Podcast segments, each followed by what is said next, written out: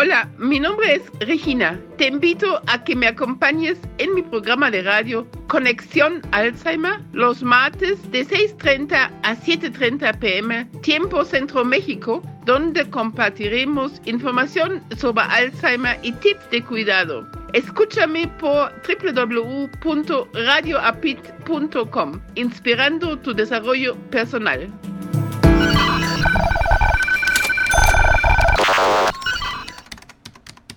Buenas tardes, tengan todos ustedes.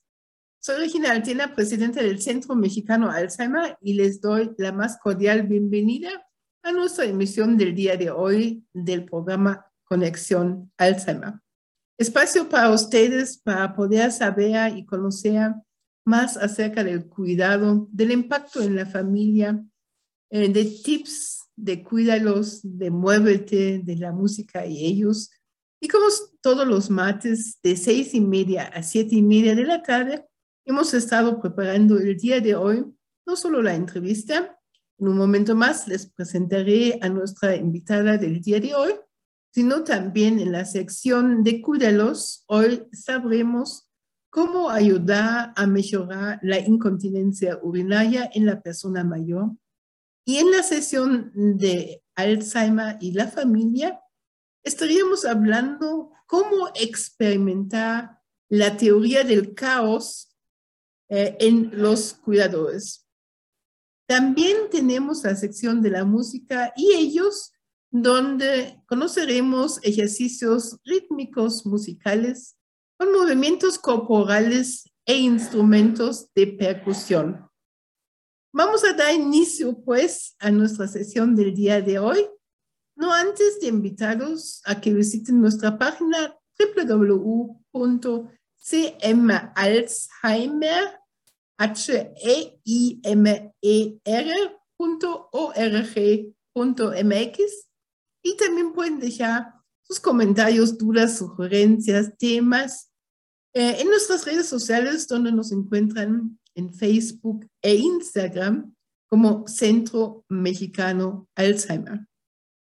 También nos pueden hablar en la Ciudad de México al 55 53 39 56 61. Repito, 55 53 39 56 61.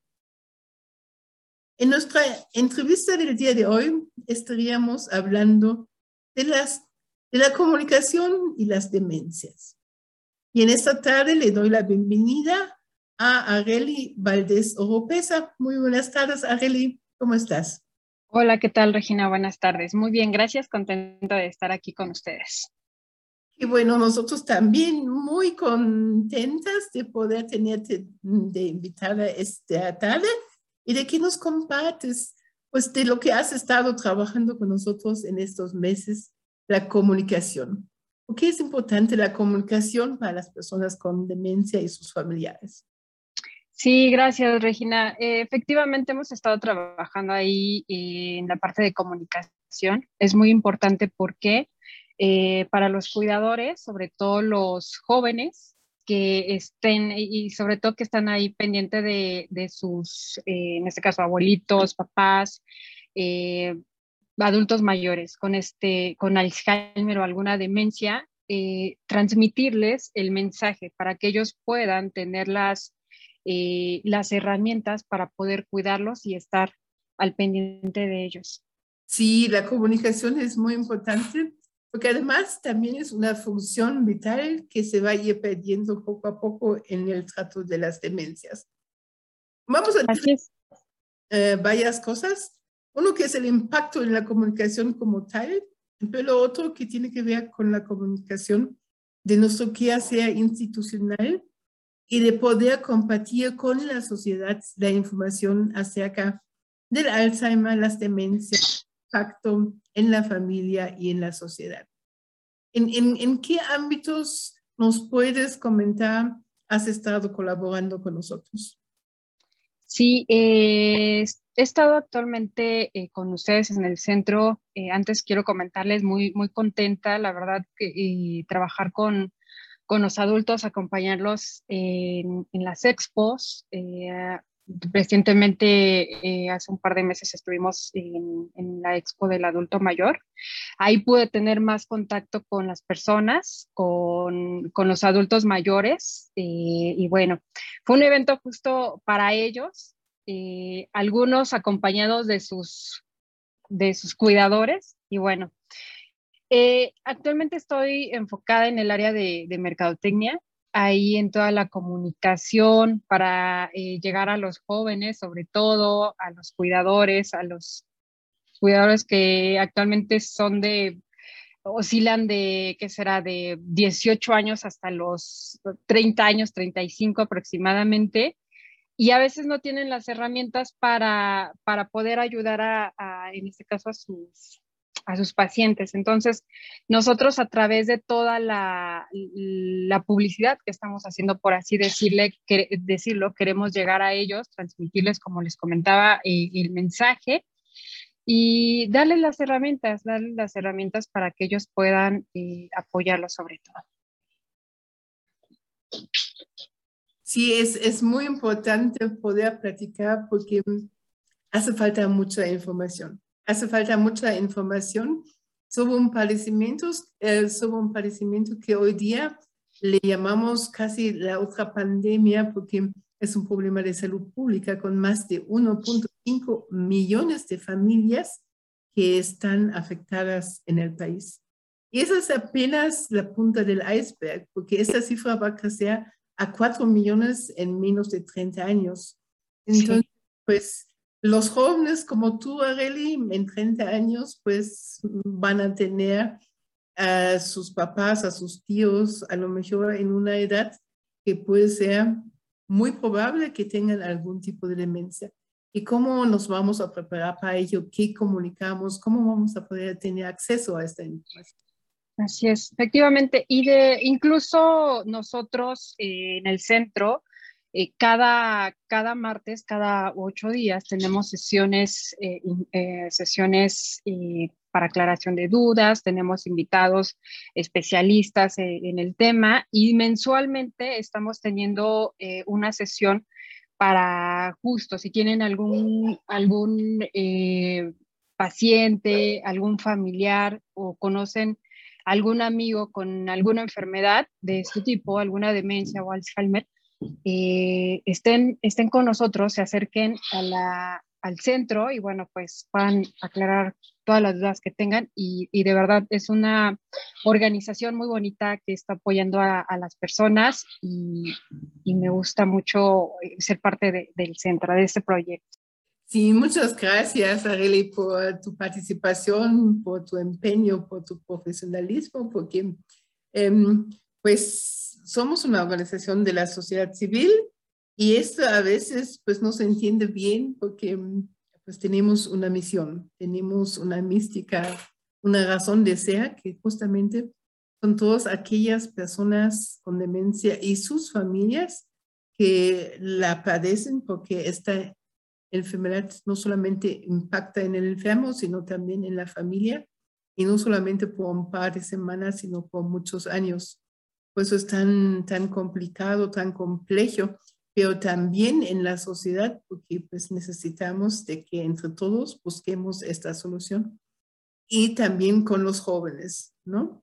Para que, los jóvenes ahí puedan participar y puedan pues em, dar su granito de arena para que esto cambie y para que haya pues más conciencia. ¿Cómo logramos eh, más conciencia? ¿Cómo logramos llevar el mensaje a la población? Sí, ¿cómo, ¿cómo logramos? ¿Cómo lo estamos haciendo actualmente? A través de, de, nuestra portal, de nuestro portal web tenemos demasiada información, eso es muy importante. Eh, les voy a pasar enseguida eh, la información del portal. Si buscan como Centro Mexicano Alzheimer, tienen este, acceso a toda la información a, las terapias que, brindamos en la institución.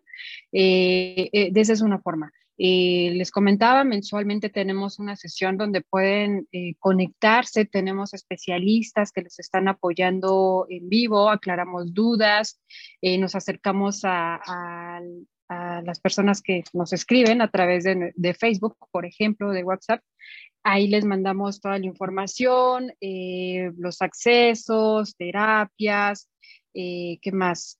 Todo lo, de verdad, todo, todo lo que necesitan los cuidadores, les compartimos la información y lo más importante, eh, es una institución, pues bueno, que se dedica al cuidado de, del adulto mayor. Mm, brindamos atención no, no farmacológica y bueno, este, eso es algo muy importante. Entonces, de esa forma nos estamos eh, acercando. Seguramente se me está yendo algo más que estamos haciendo actualmente, las sesiones eh, también. Y bueno, es lo que estamos haciendo actualmente. Em, seguramente vamos a tener más eventos, más proyectos, Regina, que nos vas a estar compartiendo en, en futuras sesiones. Sí, justamente todos los años el mes de septiembre, el mes de septiembre que ya está bastante próximo, em, el mes de septiembre es el mes mundial del Alzheimer. El mes y el día mundial, el día mundial es el 21 de septiembre de cada año, desde hace ya muchos años. Y, allí estamos eh, justamente contribuyendo a que haya más información. Eh, lo que pasa es que seguimos normalizando los olvidos en la vejez, ¿no? Exacto. Sí, y, es, discúlpame Regina, y, Adelante. y aquí eh, tengo compañeros, amigos eh, que se han, han tenido estos casos, o como jóvenes nos olvidamos un poquito normalizamos el que al papá o al mamá se le está olvidando algo o ya metió el azúcar al refri o la sandalia la guardó en la alacena, no sé, cosas de ese tipo. Entonces, de verdad, eh, si notan algún cambio en sus familiares, en sus padres, en quien sea adulto mayor eh, o en su papá joven de 40 a 35 años, también ahí eh, inicia la, la enfermedad a temprana edad. Entonces, es muy importante poner, este, hacer caso a esos, digamos, a a, ese tipo de, actos, ¿no? Sí, estos primeros síntomas son muy importantes, no normalizarlo y conocerlo, por eso mm, insistimos tanto en la información, porque fíjate que la pérdida de la memoria, y nada más es la memoria de corto plazo, porque la memoria de largo plazo todavía durante mucho tiempo eh, se preserva y pues hasta tal grado que de repente decimos, ah, pero qué bien está el abuelo porque todavía se sabe los textos y los poemas de la preparatoria, ¿no? Pero no se sabe lo que, si le preguntamos lo que desayunó, pues posiblemente no nos va a poder contestar. Sí, claro, claro, claro. Pero entonces. en la medida que no lo conocemos, tenemos que entender lo que está pasando, pasando y en esto nos ayuda mucho la comunicación. Hoy día estamos todos a un clic, pero este clic también implica, incluye a la persona mayor y también tradicionalmente hemos dicho, ah, no, las personas mayores no pueden con la tecnología, ¿verdad? ¿se, te hace familiar? ¿Lo has escuchado alguna vez o no? Sí, sí, sí, y demasiado. Ahorita eh, estuvimos más eh, en, en, en, la expo del adulto mayor, ya también este, estoy teniendo demencia.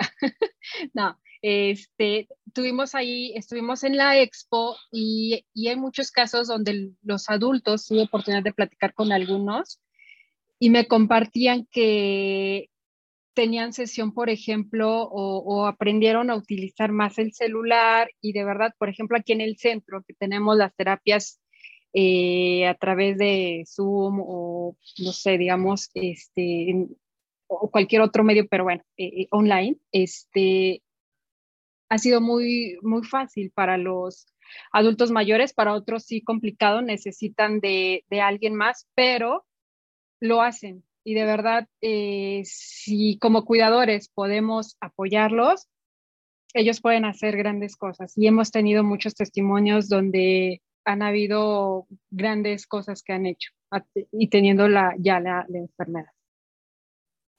Sí, fíjate, con más de 6.500 sesiones en línea que hemos impartido desde el inicio de la pandemia hasta hoy día, pues podemos decir que sí se puede. Y se puede. Sí, se puede. Em, ¿Algún evento de los muchos eventos que nos has estado ayudando a transmitir y hacer eh, pues accesible a la población que te haya quedado como un ejemplo muy grato en la memoria, Areli?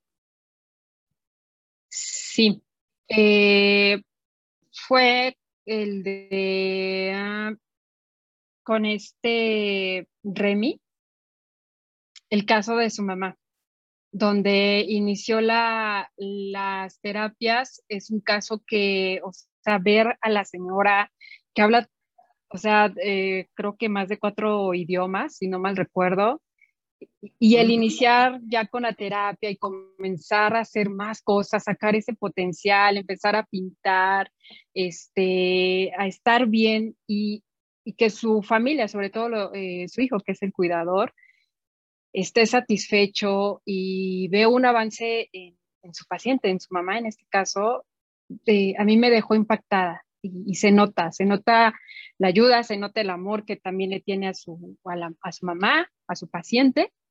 Y, y, esos casos a mí se me quedan, o sea, de verdad que eh, se me quedan grabados. ¿Por qué? Porque existe el amor, el apoyo y sobre todo buscan apoyo, eh, buscan personas especialistas para lograr que, que, estén bien, ¿no? Que el paciente esté bien. Ese es uno de los casos.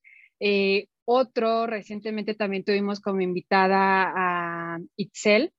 Ella nos platicó cómo llegó al centro, eh, cuál, cuál ha sido, cómo ha sido el proceso de su mamá, el avance, y, ella de verdad está muy satisfecha, está muy contenta con los resultados que tiene eh, su mamá actualmente. Esos son los casos que ahorita tengo y que me han impactado mucho. Y que también los hemos compartido. Claro, estas son dos, dos historias de mucho éxito que nos llenan pues de satisfacción del trabajo que estamos haciendo en el acompañamiento justamente. El último que mencionas, eh, sí, justamente es un caso eh, que nos motiva mucho porque pues em, la mamá de Itzel justamente ha estado mejorando muchísimo y en, nosotros documentamos cada seis meses em, los avances que tenemos en términos de aplicar las pruebas cognitivas y demás de todas las áreas de nuestro equipo multidisciplinario, de las áreas de psicología, enfermería, terapia física, em, nutrición y agricultura. Y en la primera prueba de este año versus la segunda que ahora acabamos de hacer en junio, pues tuvo un aumento de cinco puntos en el nivel cognitivo y que es muchísimo, muchísimo, muchísimo. Entonces, obviamente, nos da tanto gusto como la familia que pues se pudo lograr este resultado y también con la doctora, eh, la mamá de Remy, eh, también es una historia de bastante éxito porque a través eh, de lo que fue la asistencia al Centro Mexicano Alzheimer, empezó a, a pintar, empezó hacer, por ejemplo, mandalas y después ya se dedicó a dibujar cuadros más grandes y ha estado pintando como 60, 100 cuadros en, en un año, una cosa impactante, eh, y le ha estado ayudando a tener esta actividad que le ayuda sí. más lento el progreso, ¿no? Y de verlo y de compartirlo, sí llena de satisfacción y llena de mucho, de mucho orgullo, ¿no? De poder ver que realmente es posible que tener Alzheimer o tener demencia no quiere decir de que uno esté excluido o que uno no pueda participar o que uno deje de ser persona. Entonces, estos son estos mensajes claves que quisiésemos hacerle llegar a través de nuestra comunicación, ¿verdad? Sí, sí, sí, efectivamente, Regina. Es, eh, es justo lo que tú estás comentando. Y pues a los jóvenes, yo los invito a que eh, si notan algún cambio eh, y, sobre todo no normalicen, no normalicen los olvidos de, su papá, del abuelito, del tío, de quien sea, no lo normalicen. de verdad busquen apoyo, busquen ayuda en el centro. Eh, ofrecemos eh, cada martes las sesiones de 6 a partir de las 6.30 a 7.30. Eh, y bueno, pues mensualmente, todos los miércoles del primer mes, estamos conectados. Y vamos a tener ahorita, bueno, los festejos alrededor del mes de septiembre, pero también vamos a tener el festejo para que ya lo vayan agendando. El 28 de agosto es el Día Nacional de la Persona Mayor, eh, coloquialmente conocido como el Día del Abuelo o de los abuelos. No todas las personas mayores son abuelos, entonces por eso la denominación correcta sería el Día de la Persona Mayor.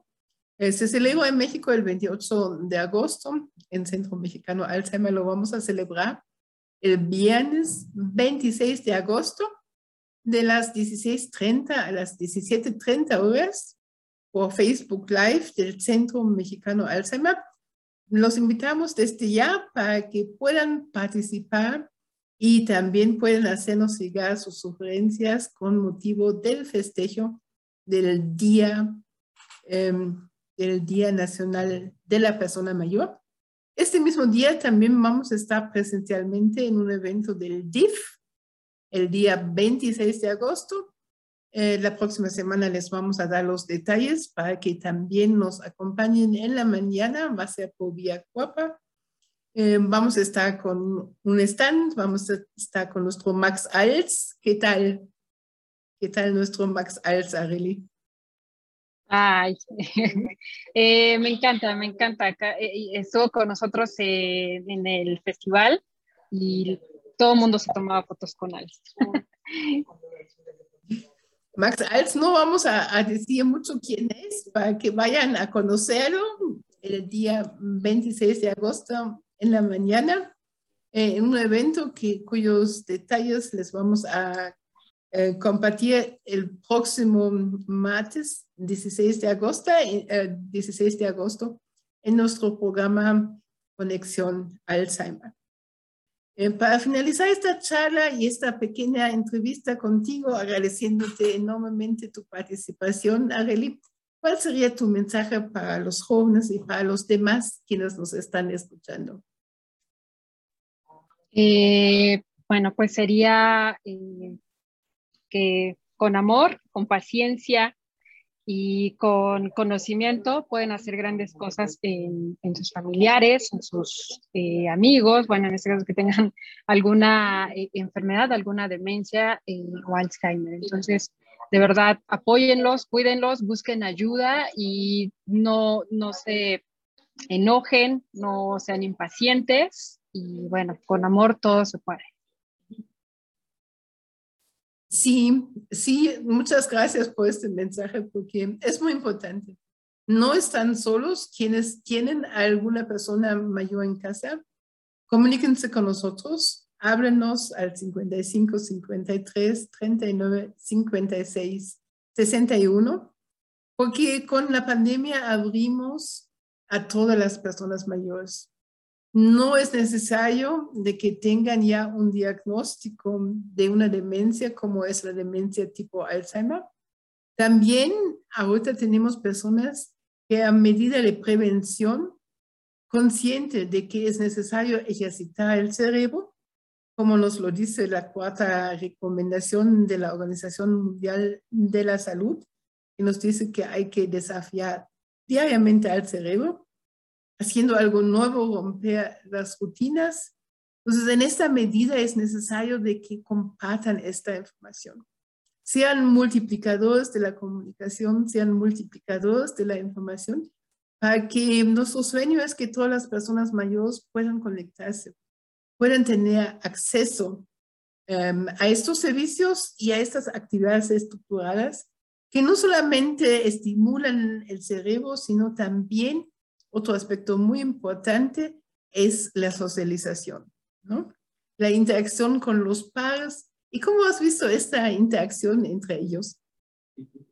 Eh, bien, Regina, te perdí un poquito, pero este, ¿la interacción te refieres a eh, padres e hijos o cómo? No, la interacción entre las personas durante las sesiones de terapia cómo interactúan ellos, cómo has visto esta interacción entre ellas. Ah, ok. Este, bien, Regina. La verdad es que sí, en algún momento han necesitado apoyo de, algún familiar para estar conectados, pero yo los he visto contentos y motivados. Eh, sí, ha sido un poco complicado usar la tecnología, pero la interacción ha sido amigable. Pues muchísimas gracias. Em, te mandamos un gran abrazo. Muchas gracias por tu participación y nos vemos pronto. Gracias, Regina. Cuídate mucho y igual de vuelta. Un abrazo. Hemos llegado a la sección Cuídalos. Y hoy vamos a hablar con la coordinadora de agricultura del Centro Mexicano Alzheimer, a quien le doy la bienvenida, Carolina Romano, de cómo ayudar a mejorar la incontinencia urinaria en la persona mayor. Muy buenas tardes, Carolina, ¿cómo estás? Muy buenas tardes, señora Muy bien, muchas gracias. Platícanos. Ah, yo les voy a hablar sobre la incontinencia urinaria, voy a dar un poquito contexto de qué es. Eh, la incontinencia urinaria es un padecimiento en el que se pierde el control sobre el suelo pélvico y teniendo una pérdida involuntaria de orina en distintas cantidades. Cuando los músculos del suelo pélvico son, son los que quieren sostener, bueno, la vejiga y el útero, en las mujeres y en la próstata en, los hombres se relaja, permite que la orina baje hasta llegar a la uretra y permitiendo que salga la orina del cuerpo. Los pacientes pueden percibirla de distintas maneras. En ocasiones se presenta con un ligero goteo inesperado y va aumentando en cantidades de la orina y frecuencia de los escapes conforme avanza el tiempo en otras ocasiones se presentan de manera inesperada y en grandes cantidades. Sin embargo, a través de una valoración médica, pues se puede determinar qué tipo de incontinencia es la que tiene la persona mayor. Eh, en este caso, existen cinco tipos de incontinencias. La incontinencia de esfuerzo son las pérdidas de orina inesperadas causadas por cambios de presión en la vejiga y en la uretra. ¿Cómo puede pasar esto? Pues al momento de reírnos, al momento de estornudar, al momento de toser o en general cuando hacemos esfuerzos físicos, eso es la incontinencia por esfuerzos. La incontinencia de urgencia ocurre cuando sobreviene una fuerte y urgente necesidad de orinar la vejiga se vacía a pesar de los muchos esfuerzos que nosotros realicemos para impedirlo, que la persona mayor realice para impedirlo. Esto es cuando hay una falta de coordinación entre los impulsos que el cerebro manda a la vejiga y que ésta realmente pues lo hace, o sea, hace lo contrario. Eh, la incontinencia por reabsorbimiento o por goteo es cuando la vejiga no se vacía por completo y retenemos un poco de orina, ya sea por falla en, en, en, la zona de la uretra o de la o de la vejiga y también se puede eh, poner por obstrucción. Eh, al final puede empezar a gotear y es frecuente en hombres porque hay un crecimiento más de la próstata. La incontinencia funcional es la dificultad para llegar a tiempo al baño debido a condiciones físicas donde se presenta una incapacidad para, donde se, se presenta una incapacidad ya sea de artritis, Parkinson, Alzheimer, eh, que se hace con pequeñas pérdidas de orina. Esto, a esto se conlleva a la funcional y a la incontinencia mixta es una de las que se unen casi muchas de las demás, ya sea porque sea un ligero goteo o también puede ser porque hay unas pequeñas, mm, van perdiendo como esta parte, igual como se pudo mencionar en las otras, de eh, los músculos, la fuerza de los músculos. Entonces, la incontinencia mixta viene como en una revoltura de las demás, pero eh, pues aquí ya vamos viendo que se va como en la ligera, moderada y severa. En la ligera es un pequeño goteo, en la moderada son pues unas pérdidas pequeñas de orina y en la severa ya es cuando el paciente ya no puede como tal retener la orina, sino simplemente pues tiene estos episodios. ¿Cómo eh, le vamos a poder ayudar a nuestro paciente? Establecer una frecuencia al miccionar.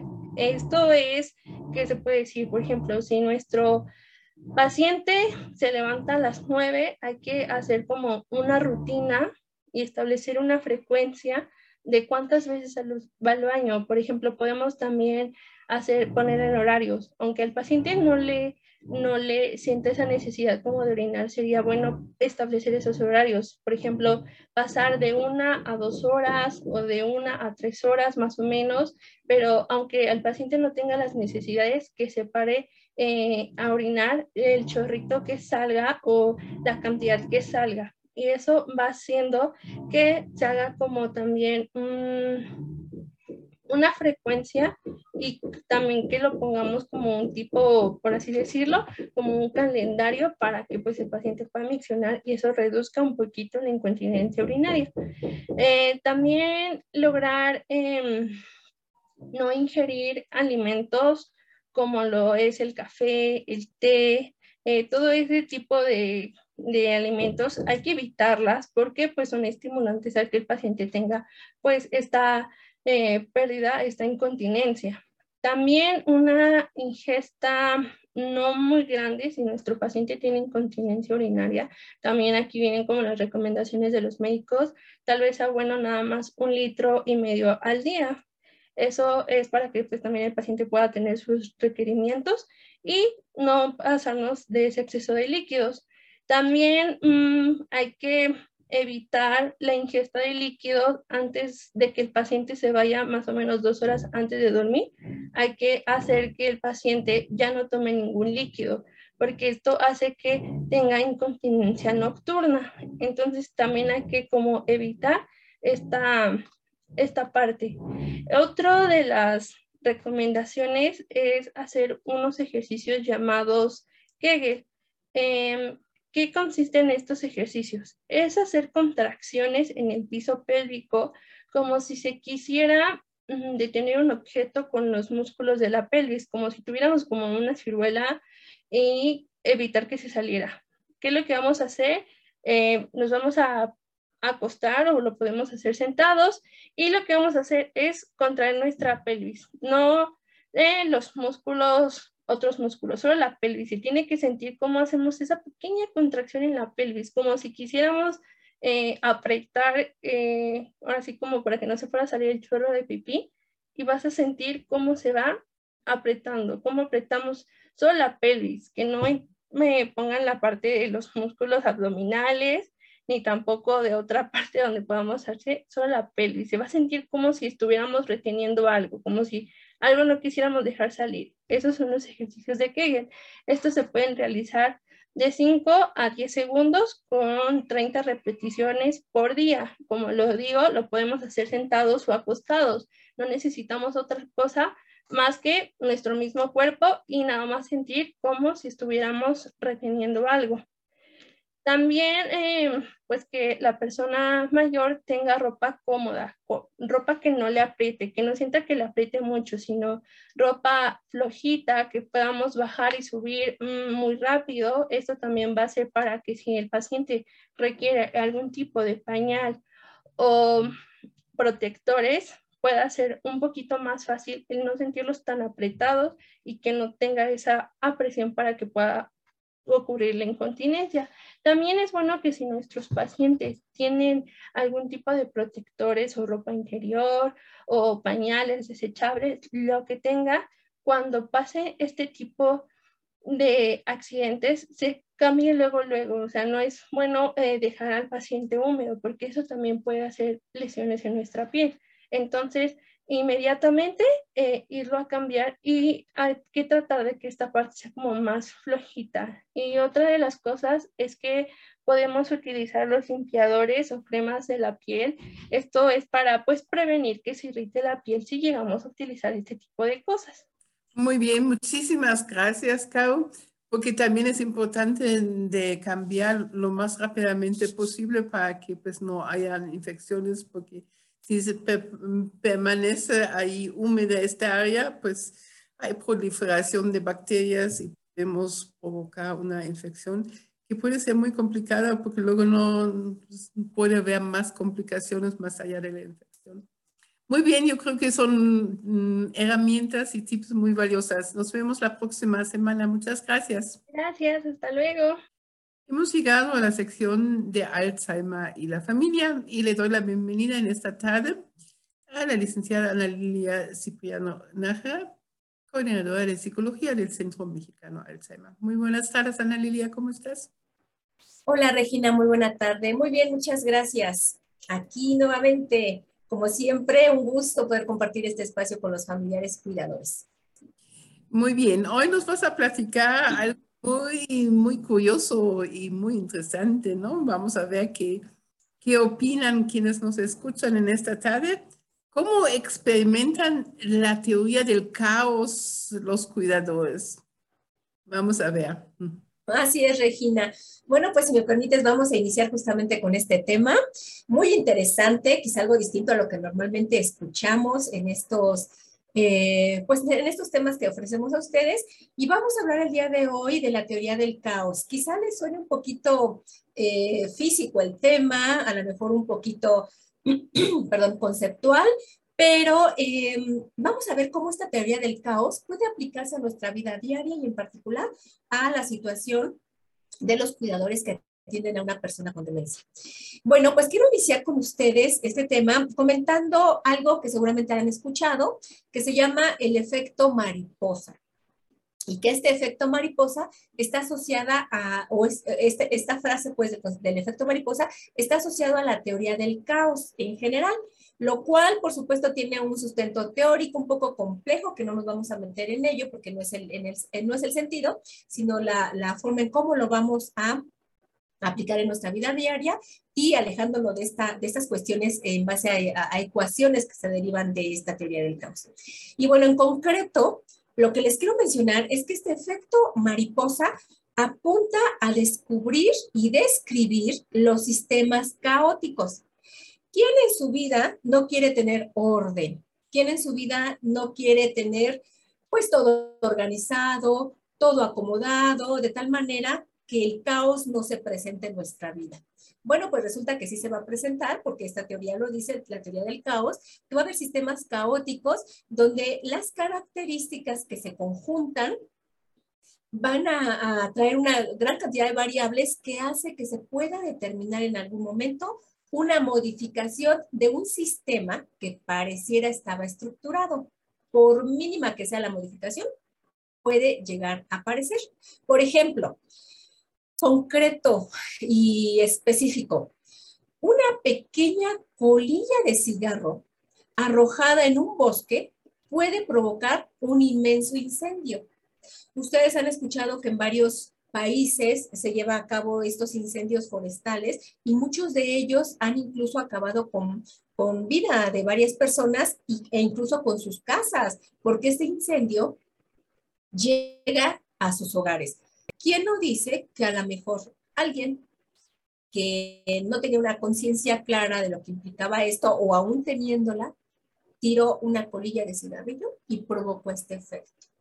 Bueno, pues la idea de efecto mariposa tiene una gran relación, les decía yo, con esta cuestión de, las ciencias duras, ¿no? De conceptos que a lo mejor ahorita no cabe comentarlo porque no es el tema, pero que nos hablan de que mm, el nombre eh, tiene que ver con un proverbio chino que dice, el aleteo de una mariposa puede provocar un tsunami al otro lado del mundo. Entonces, lo podemos ir asociando un poco a esta cuestión del incendio que yo les decía en el bosque. Esta frase acerca del de, aleteo de una mariposa puede provocar un tsunami, em, es, es, una forma de explicar o es una, es una intención original de explicar de, algo, de una forma ilustrativa la magnitud desconocida de acciones sencillas. Eso tiene que ver con el efecto mariposa. O sea, es decir, ilustrar cómo podemos nosotros darnos cuenta que puede provocarse algo magno de lo cual desconocemos por solamente hacer una acción muy sencilla. Y esto, por supuesto, eh, esta frase ha motivado eh, la creación de la idea de la secuencia interminable de hechos, es decir, el simple eh, cigarrillo quemando un árbol y después dos y después a los propios animales de ahí y después a las casas, a las personas y después las personas eh, que fallecen tienen sus deudos y luego estos deudos pasan una situación de depresión y entonces se va haciendo todo este efecto que son eh, eh, situaciones encadenadas o desencadenadas entre sí que acaban por tener consecuencias completamente impredecibles. Vean el impacto que provoca esta situación. Por eso, mucho se ha escrito sobre el efecto mariposa, sobre la teoría del caos en la divulgación científica. Y también ha tenido mucha ficción en algunas películas, por ejemplo, eh, donde incluso hay una propia película que se llama El efecto mariposa, donde eh, el protagonista puede alterar situaciones de su propio pasado, acarreando efectos devastadores en el presente. Entonces, cada vez que tomemos alguna decisión, por mínima o sencilla que pensemos o que creamos que es, pues hay que asumir que puede haber un efecto devastador por esa pequeña decisión que tomé, ¿no? Por ejemplo, les voy a poner ahorita algunos ejemplos muy concretos y claros de casos reales ligados a esta cotidianidad de, de la que les comento en nuestra propia vida, de cómo se produce este efecto mariposa. Por ejemplo, cuando sucede que hay muchas piezas de dominó paradas en el mismo sentido y una persona mueve la primera pieza y se empiezan a caer todas las demás a partir de la caída anterior. Aunque el efecto solamente fue la primera, las demás van cayendo. Este es un claro ejemplo de lo que es el efecto mariposa, que también le llamamos el efecto dominó. Por ejemplo, en las montañas nevadas es muy habitual que un pequeño salto de alguna persona, de algún animal, o un disparo de alguna persona que por ahí esté cercana a estas montañas, que pareciera algo insignificante, puede causar una enorme masa de nieve que se desliza por la pradera arrastrando con todo lo que vaya a su paso. Otro ejemplo claro de lo que es un efecto mariposa. Cuando hablamos sobre la historia conocida de la manzana de Newton, que nos hablaban sobre estos fundamentos teóricos de la física, y que, y que fueron motivados por la caída solo de una manzana sobre la cabeza de un hombre, pues entonces ahí hablamos de cómo se transformó toda la física a través de esta explicación de por qué hay una caída de una manzana en la cabeza de un hombre, ¿no? Toda esta cuestión que ya conocemos nosotros en la historia y que esto nos habla de un ejemplo del el efecto mariposa. Algunas eh, películas, como otro ejemplo, que ustedes seguramente han visto, que hablan sobre los viajes en el tiempo, de que una persona que va al pasado, eh, que puede tocar o alterar algunas de las situaciones que vivió en el futuro, pues constituyen también un ejemplo de cómo se da este efecto mariposa. Ahora, este efecto mariposa, les decía yo, relacionado a la teoría del caos, pues hace que tu día habitual en algún momento consideres que es algo normal, pero de repente empieza a convertirse en un caos. Les voy a poner ahora algunos ejemplos aplicados a las demencias, particularmente al trato entre un cuidador y un paciente. Ejemplo, sabemos que las personas que ya tienen algún tipo de demencia, principalmente mm, en moderada, en etapa moderada o, pues pasando a la etapa grave, eh, el hecho de que un cuidador haya olvidado cerrar la puerta o haya olvidado dejar la llave pegada puede traer como consecuencia más, eh, más, más momentos complicados por ese simple hecho de distracción, algo tan sencillo como quitar una llave, logra que, por ejemplo, el paciente se salga y se pueda extraviar. Y entonces viene toda una ola de desencadenantes de efecto donde pueden ser negativos de que hay que buscarlo, avisar a la familia y altera la dinámica completa de la familia, la propia dinámica del cuidador, el propio paciente, porque no se sabe ni siquiera dónde está. Es un pequeño detalle de cómo quitar solo una llave o cerrar bien la puerta para que esto no suceda. Este es un claro ejemplo de esta teoría del caos a través efecto mariposa. El enojo con tu paciente, por ejemplo, tienes un día habitual y estás haciendo de comer y de repente escuchas que tu paciente tiró algo. Entonces, vas y descubres que tiró una, una botella de la mesa. Te enojas con el paciente porque ¿por qué está tocando esa botella? Y entonces le das un recogedor y le das una escoba pretendiendo que con esto se resuelva el tema y que se haga responsable de esa botella cuando él ya no tiene las habilidades y capacidades. Y tú en ese enojo le quieres decir que lo levante le das la escoba, le das el recogedor y en el momento en que él em, está tratando, intentando hacer algo porque te ve a ti molesto, no sabe exactamente qué, pero intenta hacer algo, eh, se tropieza, se le sale el zapato y pisa accidentalmente los vidrios.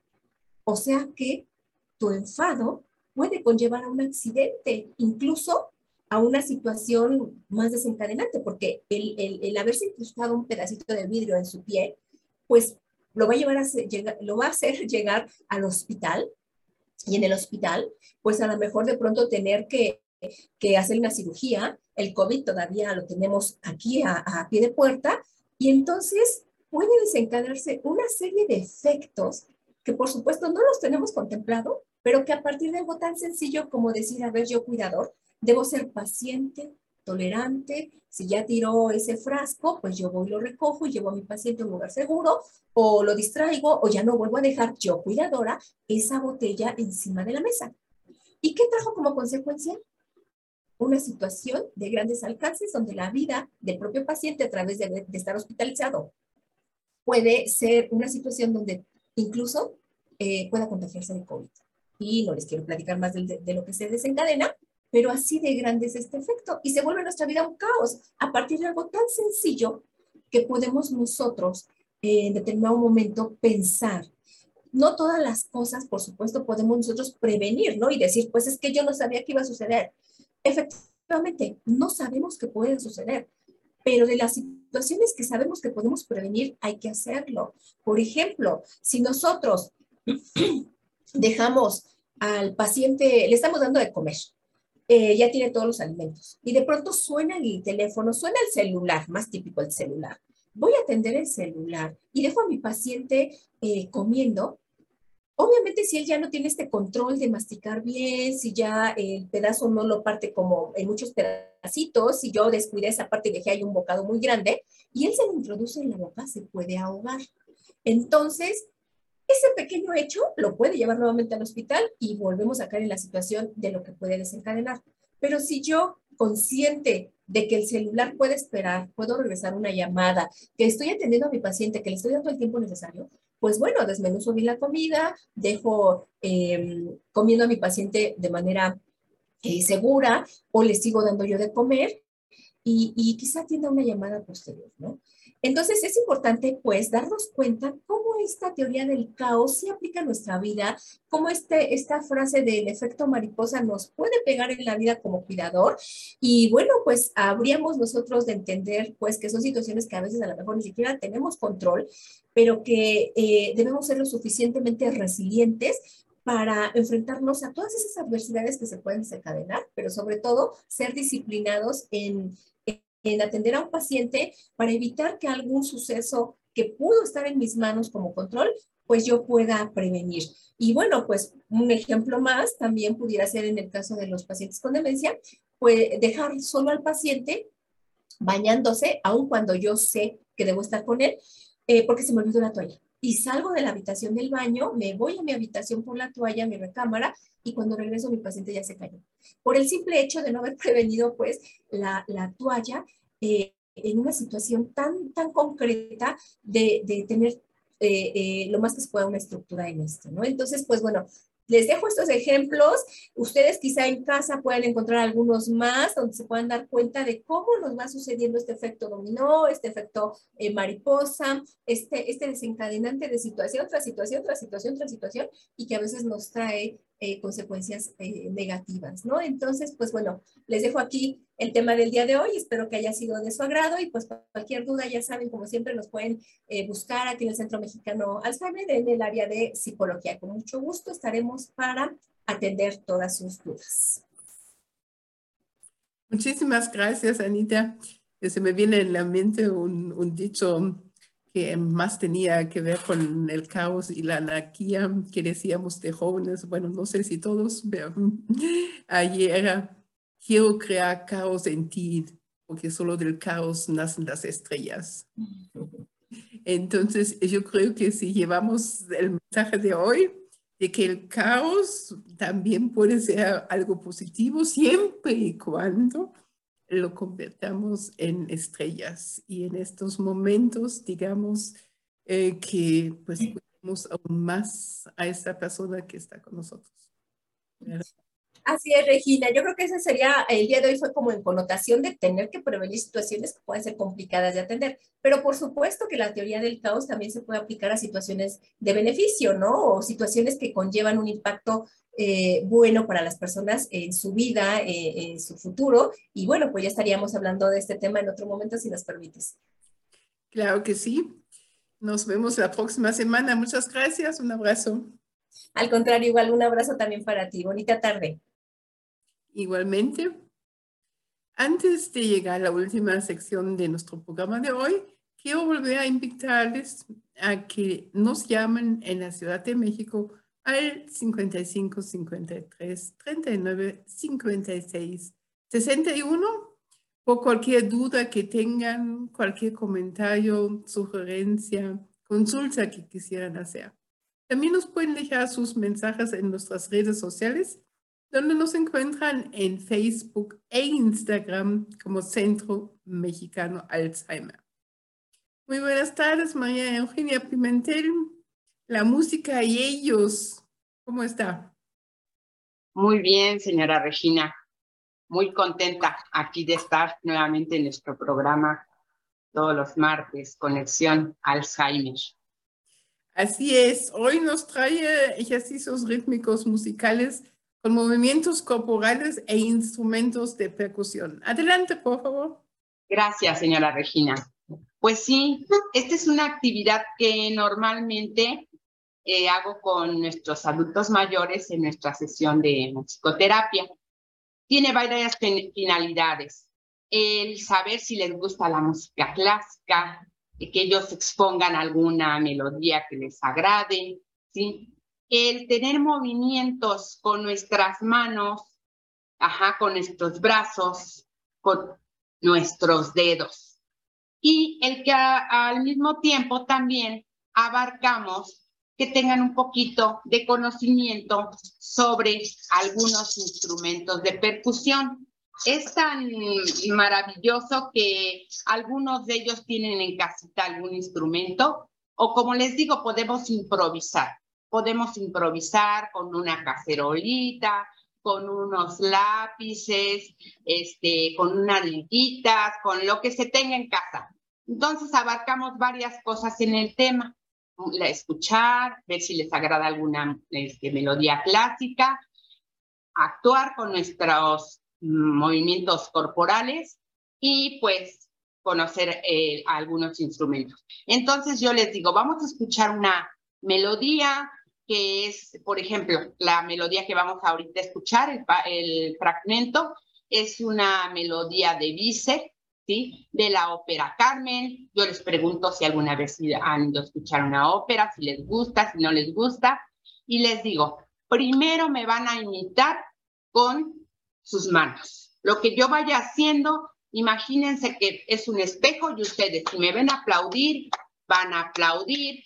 Después, si ven que tomo dos deditos de cada mano, vamos a hacer este movimiento, después vamos a imaginar estamos subiendo y bajando. Eso lo hago primero, me empiezan a imitar.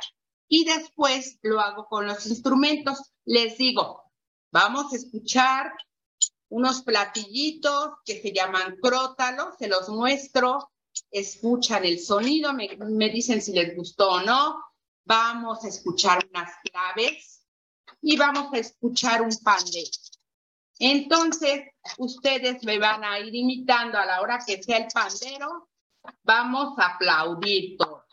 A la hora que sean las claves, vamos, ustedes con dos deditos van a hacer el movimiento. Y a la hora que sean los crótalos, pues vamos a imaginar subir y bajar las manitas. Claro, esto es ensayarlo, practicarlo varias veces, pero es muy gratificante ver cómo con este ejercicio eh, rítmico o musical con movimientos corporales y, e instrumentos de percusión, ellos disfrutan de una pieza musical. Vamos a empezar. Aplaudimos. Y yo les digo, aplaudiendo todo. Y les digo, fuerte. Dos y dos deditos. Imagínense que van unos caballitos marchando muy bonito y todos siguen el movimiento.